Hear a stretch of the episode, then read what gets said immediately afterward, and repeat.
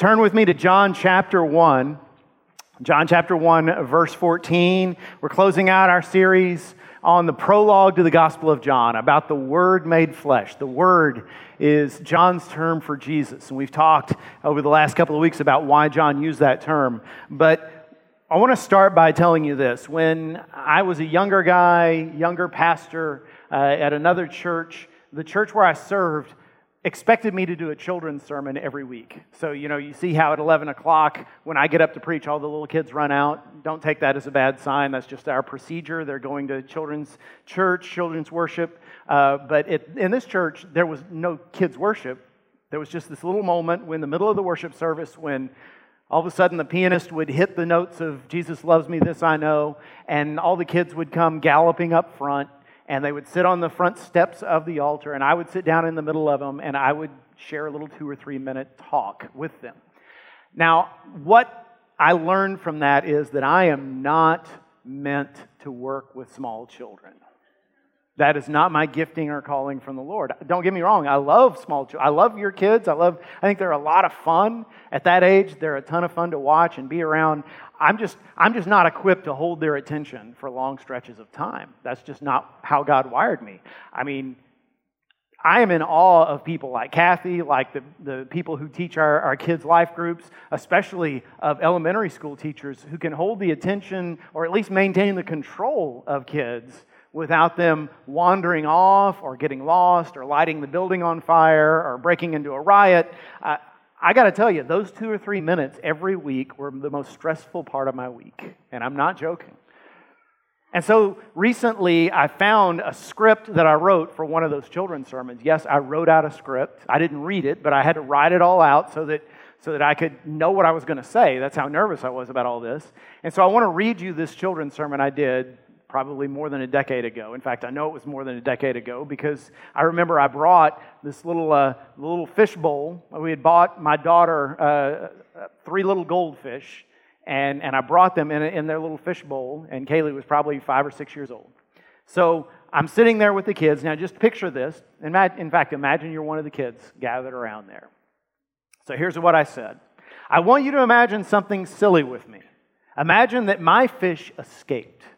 I don't know how they would do that. Maybe it would be like on Finding Nemo. Maybe we were cleaning out the bowl and they roll their little baggies toward the water. But let's say they escaped and made it to a creek or a river or a lake.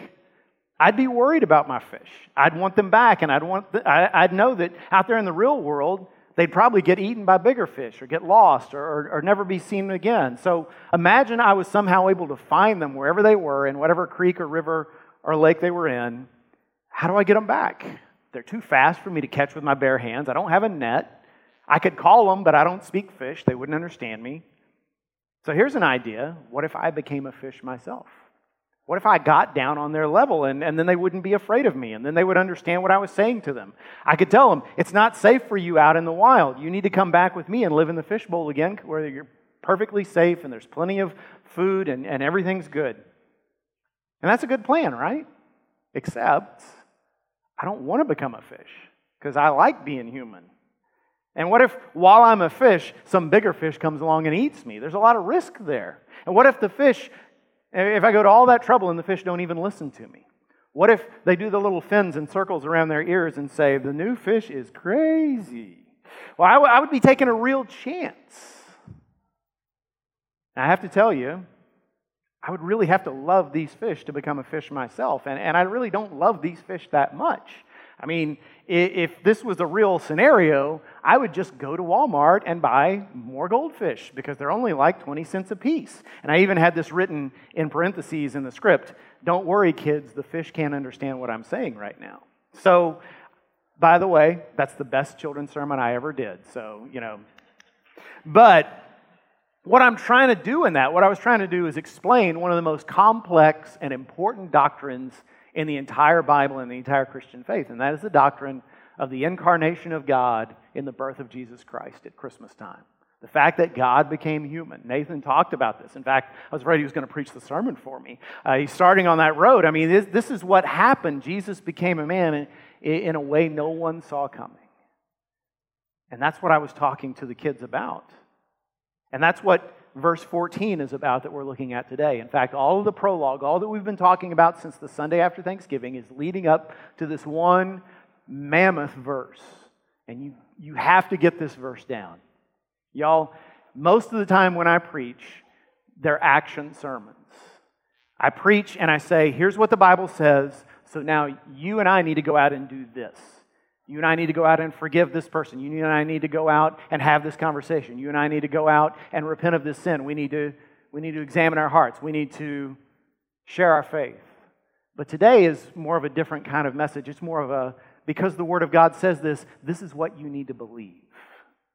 Now, some of you already believe what we're going to talk about this morning, but you haven't heard it in a long time. Maybe you haven't considered it in a long time, and hopefully today when we look at John 1:14, you're going to say, wow, I'd forgotten how wonderful that is, and you're going to worship God in a brand new way. Some of you aren't aware of this doctrine of the Incarnation. You aren't fully aware of what it means, and it's going to reshape the way you think, and therefore it's going to reshape the way you live.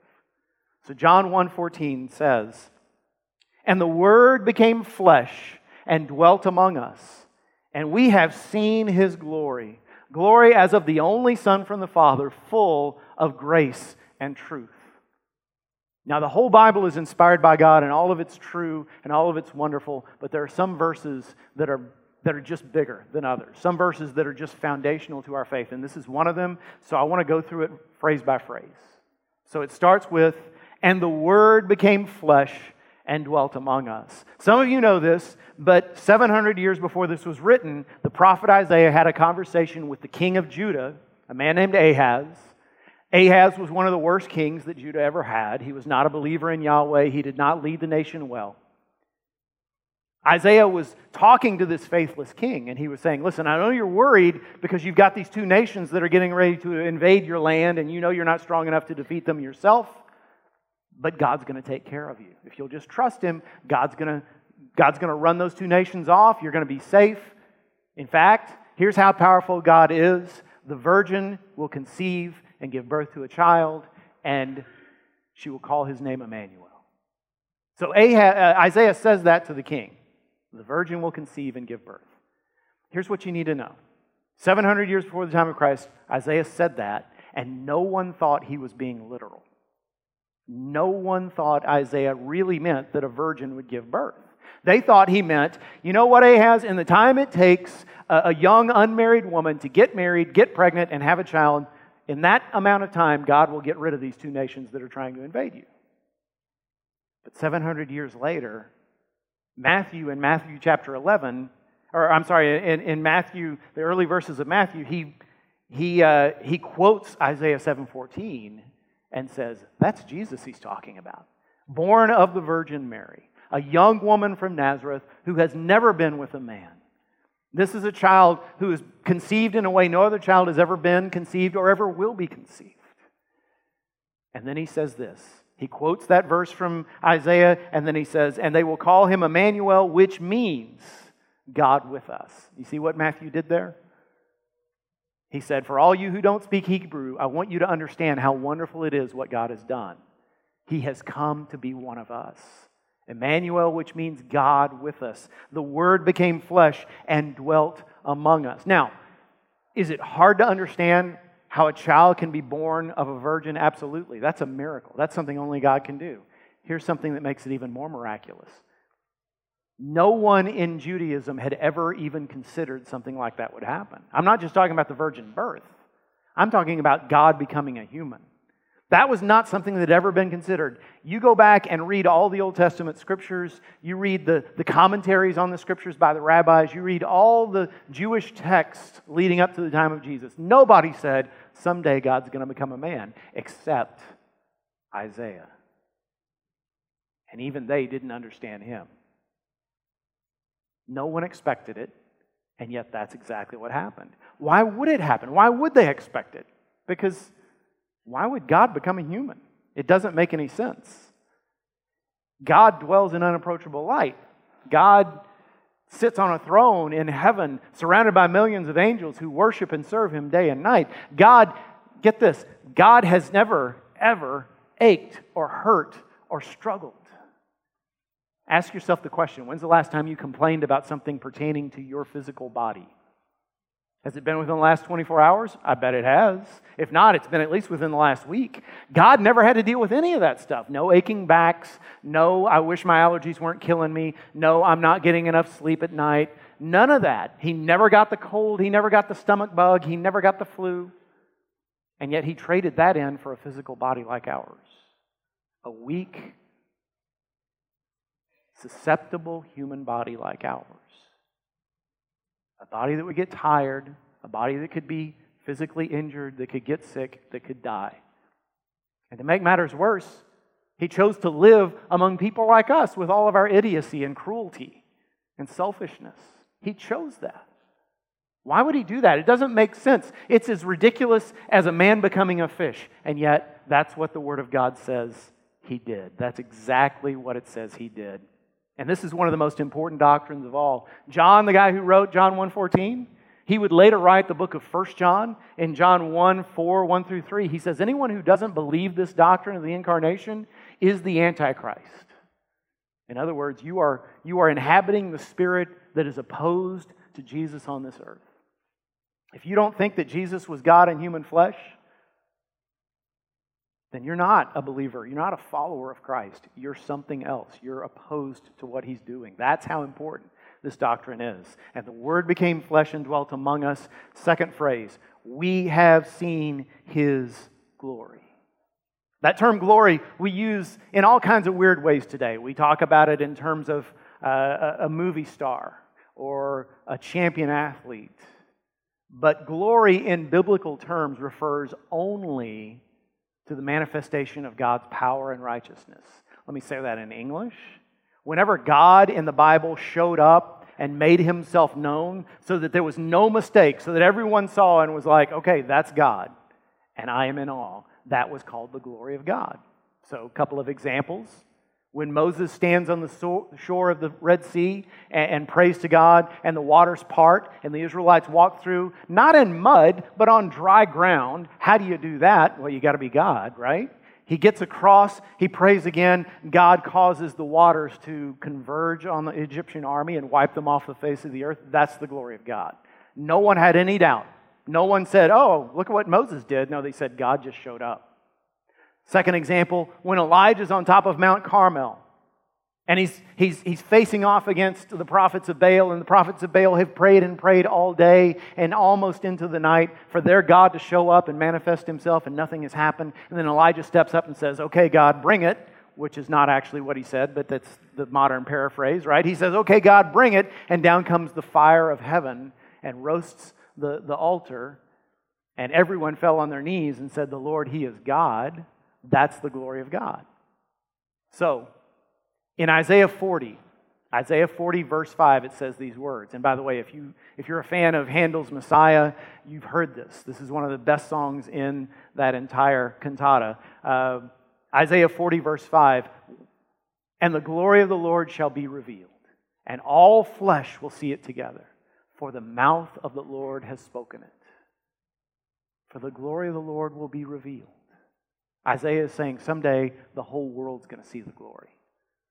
It's not just going to be people on top of a mountain. It's not just going to be people by the seashore. It's going to be the whole earth is going to look and say, oh, that's God. And so the Israelites for 700 years lived with that prophecy and said, someday it's going to come true. Someday the whole world will see who our God really is. And I'm sure in their minds it was going to be like a Red Sea kind of moment or a Mount Carmel kind of moment, when the enemies of God were vanquished and God's people themselves were delivered and everything was set right.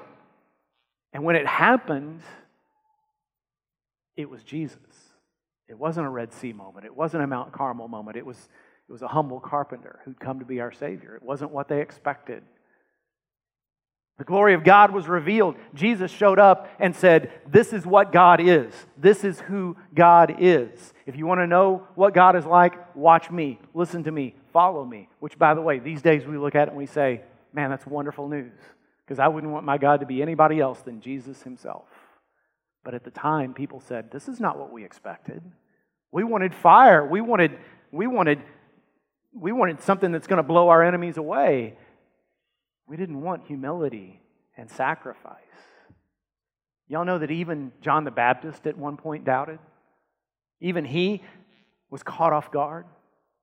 Matthew 11 says that when John the Baptist was in prison for criticizing King Herod, which is always what happens when God's people follow righteousness against those who sit on the throne of power. Just expect that, right? When John the Baptist was in prison awaiting his execution, he sent a message, and it's recorded in Matthew 11. He sent a message to Jesus saying, "Are you the one who was to come, or should we expect someone else?" Did you catch that? This is John, right? This is John the Baptist. We just talked about him last week as the model preacher. This was the first person to publicly acknowledge Jesus as Messiah. This is the one whose specific call was to prepare the way of the Lord. And now he's asking, okay, Jesus, are you really the one? Or is there somebody else coming? And Jesus said, "You tell John, blind people see, deaf people hear, lame people walk. The poor people are hearing the gospel for the first time in their lives. I'm doing exactly what I was sent to do." And by the way, Jesus wasn't mad at John. In fact, he goes on to praise John in a very eloquent way as the greatest preacher of all. So God is not offended at our doubts. He is the answer to our doubts. It's interesting. Some years ago during the Second Iraq War, Donald Rumsfeld was Secretary of Defense at the time. He was giving a press conference. This was after a major battle in Iraq, and a reporter asked him, he said, "Secretary Rumsfeld, why are things not going according to the battle plan?" And Rumsfeld snapped at him and said, "Sir, I don't think you have the battle plan. How do you know things aren't going according to plan? I know what the plan is. You don't know what the plan is." What Jesus was saying to John in a much more kind and gracious way was, "John, I've got the plan. I know what I'm here to do, and I'm doing it. Trust me. This is all working for the glory of God. This is all working for the redemption of the world." And it ought to remind us, the next time we sit there and say, "I don't know what God's up to," we just need to remember, yeah, that's because I don't have the battle plan, and He does. We have seen His glory in the form of Jesus. Third phrase, glory as of the only Son from the Father. When it says the only Son, in Greek it literally is the one and only. So literally it says glory as of the one and only from the Father. And that too is crucial. Jesus is the only one of His kind, the only one who has ever been, the only one who ever will be the Savior of the world, the King of the universe, the Son of God. And that's a controversial thing to say, especially today. And it's even controversial within the church because we've grown really timid about declaring Christ as the one true God. And I understand why. Our grandparents and great-grandparents, most of them could live most of their lives, maybe all of their lives, without ever meeting someone of another faith. Unless they lived in a big city, they'd probably never meet somebody who believed in a different God than the one we believe in. And when you grow up that way, it's easy to believe, oh, they don't know what they're talking about. We're the people of the truth. But when you get to know people of other faiths, Buddhist, Muslim, Hindu, etc., Jewish, whatever, when you get to meet them and you get to understand, oh, they're people like us. They love their families just like we do. They love their country. They love their community. They're not so bad. And it's tempting to start to say, well, then obviously their God is just as much God as our God is. Their prophet is just as important as Jesus is. But Scripture won't let us say that. The Scripture is absolutely unequivocally clear that Jesus is the one and only from the Father, full of grace and truth. He's the only one of His kind. And if that's the only place it said it, it might be debatable. But all through the Scriptures, Jesus keeps coming back and saying, I'm the resurrection and the life. You believe in me and you'll never die. I am the way, the truth, and the life. No one comes to the Father except through me. In the book of Acts, the apostles say there's salvation in no one else, for there is no other name by which people can be saved. And I could go on and on and on. Listen, please understand, I am thankful to God that I live in a country where there is freedom of religion. And by the way, for those of you who are not history buffs, we as Baptists can be thankful that our Baptist forebears had a big part in that. The Baptists in the early colonial period wrote to Thomas Jefferson and argued that there should be no state church. No, government should not get involved in promoting one religion or one denomination over another, and Jefferson agreed, and therefore we have this glorious freedom of religion. Listen, we Baptists have done a lot wrong, but at least we can be proud of that, right? And it's good to live in a country where that exists. And so when we uphold the freedom of religion, not just for ourselves, but for other faiths, that's an act of loving our neighbor. When we show respect to people who believe differently than we do, when we treat them with kindness, when we don't see them as the enemy, you understand, don't you, that the people who believe in different gods are still people Christ died for, right? Are still people that He wants in His family. They're not our enemies. And it disgraces the name of Jesus Christ when we treat them as an enemy instead of a lost brother or sister who needs to come home. And having said all that, though, with all our graciousness, with all our kindness, with all our respect towards people of other faiths, we still have to come back and say, yes, but I wish you knew Jesus because He's the one true Savior. And that is the consistent testimony of Scripture. Glory as of the one and only from the Father. And then finally, there's that last phrase, full of grace and truth. Grace and truth are two such key concepts in the Christian faith. Grace, that's the heart of the gospel. That's the idea that God does not love you based on what you do. He loves you based on who He is, which does not change. The good news about grace is because you can't earn it, you can't lose it. That means that there is nothing you could ever do, once you're God's child, nothing you could ever do to cause Him to love you any less than He already does, or any more. And then truth. Truth is the idea that God is going to tell us what is actually true about us, whether we like it or not. Even if it hurts our feelings, He's going to get in our face. Truth is what gets in our face and says, you need to repent, you need to change. And one way you can measure your maturity as a believer is how do you respond when someone confronts you with a way you need to change? When you hear the truth, do you immediately fall to your knees and say, thank you, I need to repent? Or do you get mad? Do you get offended? Full of grace and truth. Let's be honest. All of us live on a continuum between grace and truth. All of us are either a little more grace people or a little more truth people by nature. Now, grace people are fun to have around. They're good to have as friends because they're nice, because they're forgiving, because they're gracious and kind. They laugh at all your jokes, even the ones that are stupid, because they don't want you to feel embarrassed. They're quick to forgive you. They rarely get angry with you, and when they do, they're quick to apologize. They always make you feel good. You like grace people. On the other hand, truth people, you admire truth people because they don't care what anyone thinks of them. They're going to say what's true. And if you get mad at them, they're okay with that.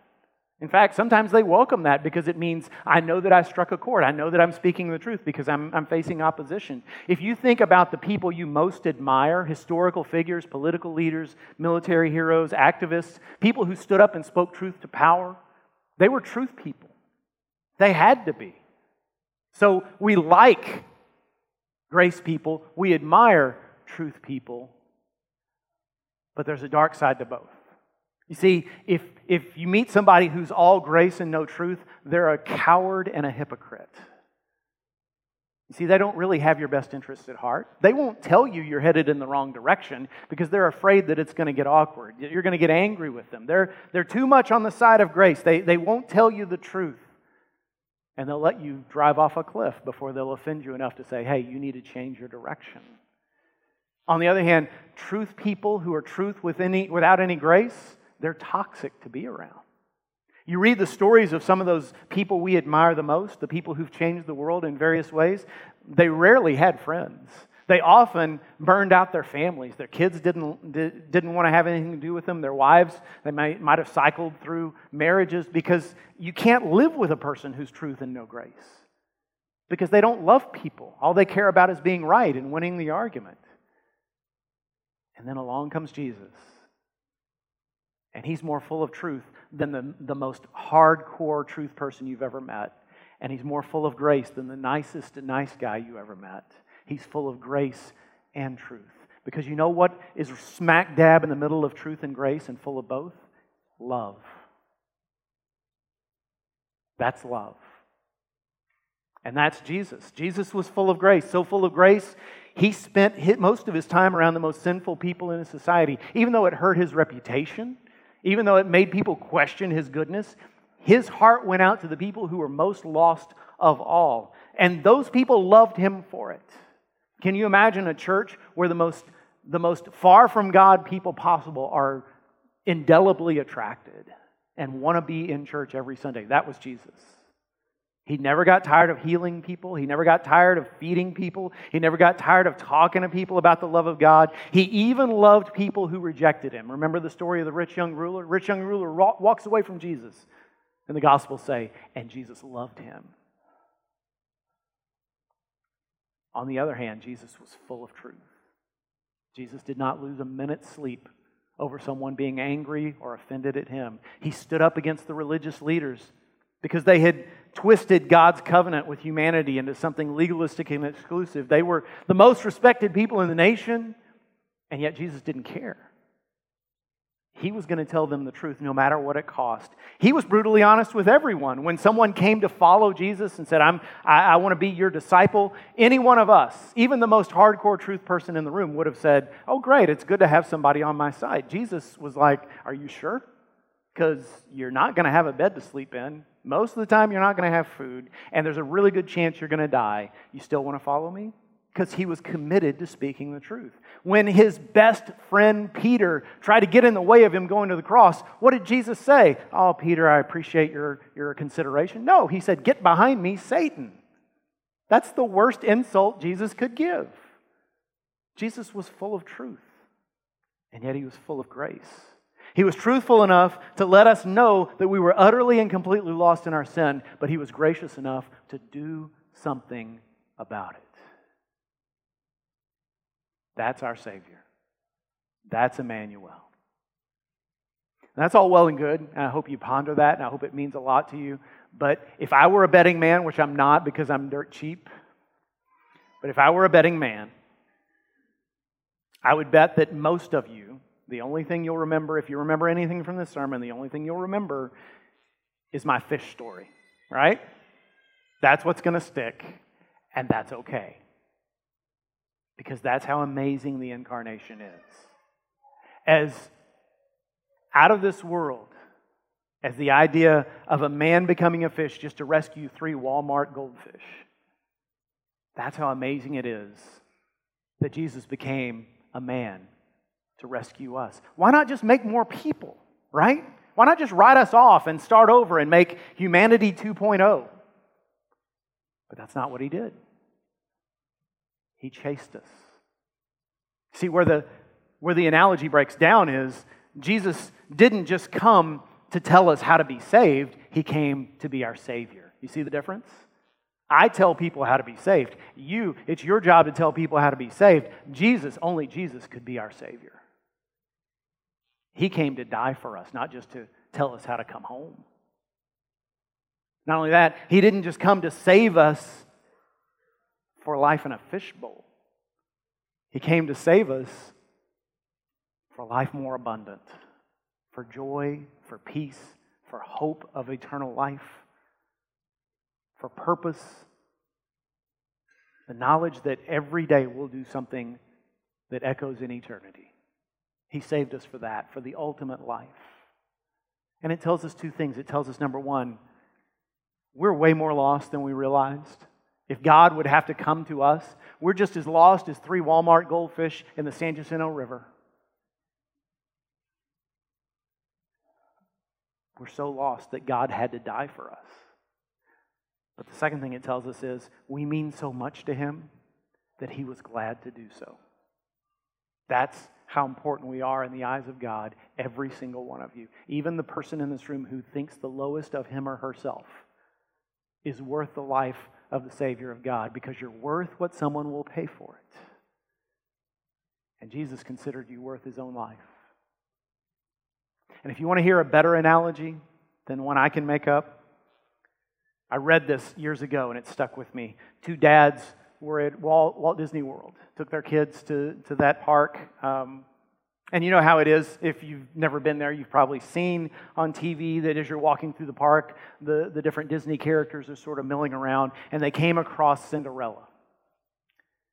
And if you can imagine the most beautiful young woman you've ever seen, just physical perfection, they've chosen this flawless young woman, this radiant young woman to inhabit this character of Cinderella, and she comes walking down in her blue gown, and all the kids are flocking to her and jumping up and down and trying to get her attention, and the two dads watch their kids run into the crowd as well, and then they notice this other kid, this other child, who's kind of in the outskirts because he can't really move. This is a child who's been born with some very, very profound birth defects. You can just look at him and tell. Number one, he's not very mobile. Number two, his appearance just isn't like other kids and never will be.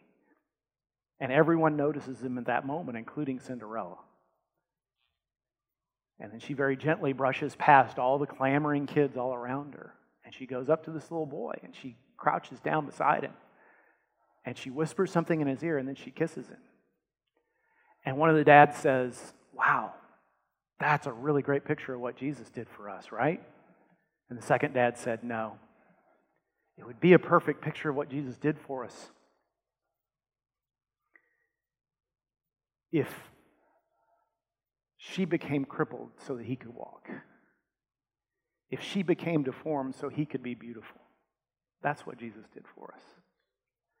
And that's why my favorite hymn, we sang it this morning, says, "Veiled in flesh, the Godhead see. Hail the incarnate deity. Pleased is man with men to dwell. Jesus, our Emmanuel."